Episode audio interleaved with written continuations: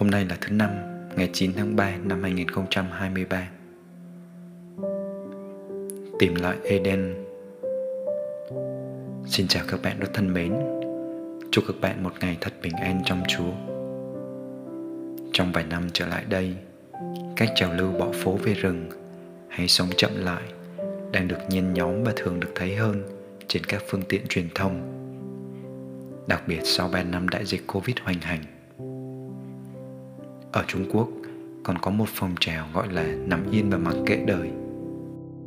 Dường như cuộc khủng hoảng toàn cầu mang tên Covid đã khơi dậy trong mọi người một chút suy nghĩ về cuộc sống.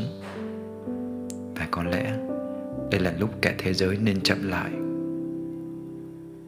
Con người nên chậm lại để sống cho phần nội tâm nhiều hơn thay vì quá tập trung cho bên ngoài, chậm lại để tìm chút bình an hơn là vất vả cả cuộc đời để tìm tìm vật chất chóng qua mau hết. Hôm nay, tôi sẽ kể cho các bạn nghe về thuở ban đầu, thuở hồng hoang của loài người nơi vườn địa đàng mà thiên chúa đã dành cho con người.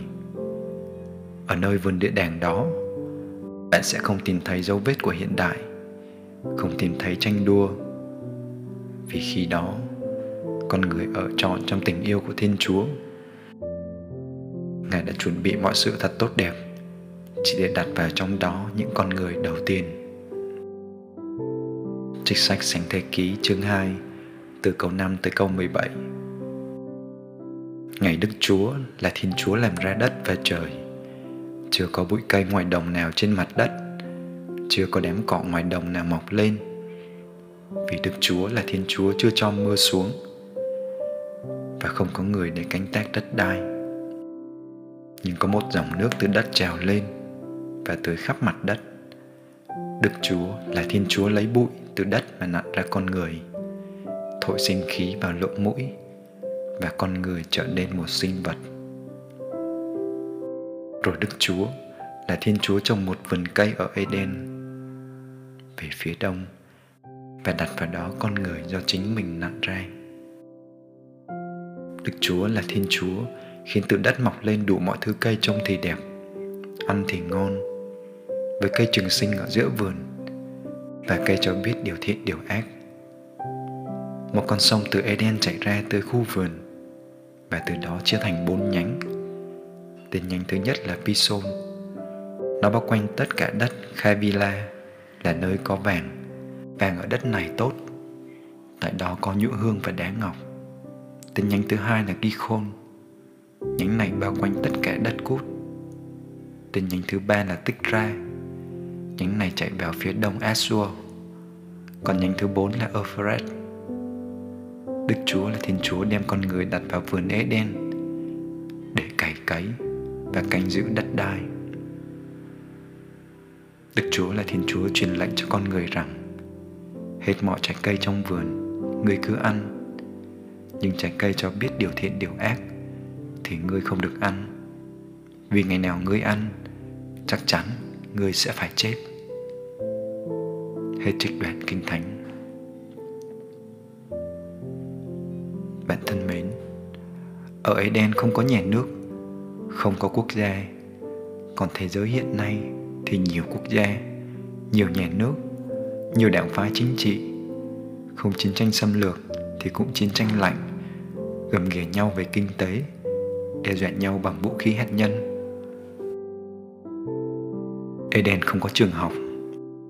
Ở đó bản tính con người đã là toàn thiện. Hiện nay thì trường học nhiều, có trường công, có trường tư, nhưng ít trường nào dạy con người tìm kiếm hạnh phúc, mà chỉ dạy con người cách tranh đấu, cách để vươn lên trong xã hội và cách để làm giàu.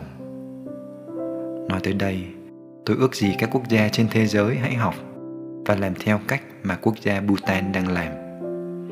Đó là họ không theo đuổi mục tiêu phát triển kinh tế bằng chỉ số tổng sản phẩm quốc gia GDP, nhưng lại theo đuổi mục tiêu tổng hạnh phúc quốc gia GNH.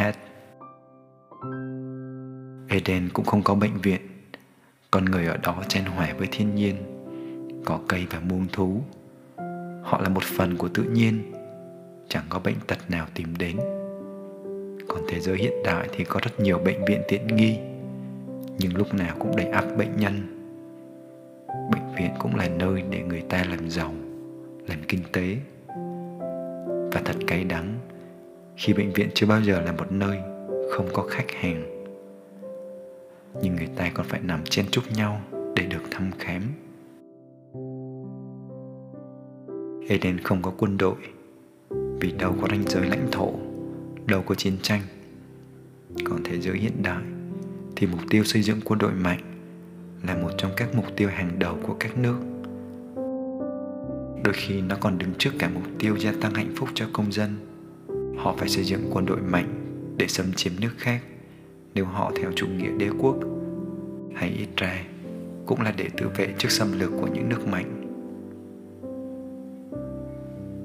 Eden không có tiền có lẽ con người ở đó cũng chẳng cần phải trao đổi gì, vì nhu cầu của họ có lẽ cũng ít.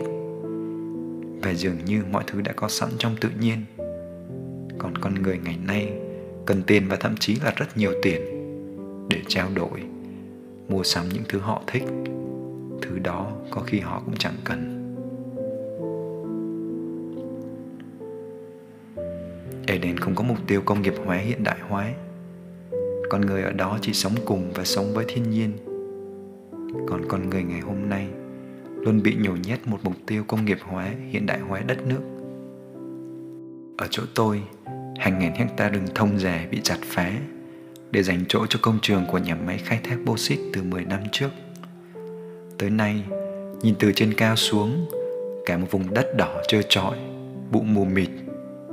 Chẳng biết họ khai thác như thế thì lời lỗ bao nhiêu.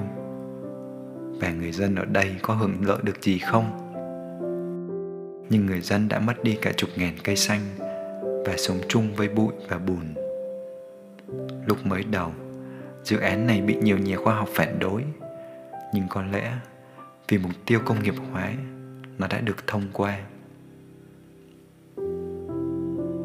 và còn nhiều điều nữa thế giới này có nhưng ở Eden thì không tôi tự hỏi nếu mà thế giới hiện nay không có những điều mà tôi vừa kể, thì không biết sẽ như thế nào. Có lẽ sẽ không có tiến bộ khoa học, không có của cải vật chất dư thừa, không có dịch vụ chăm sóc y tế.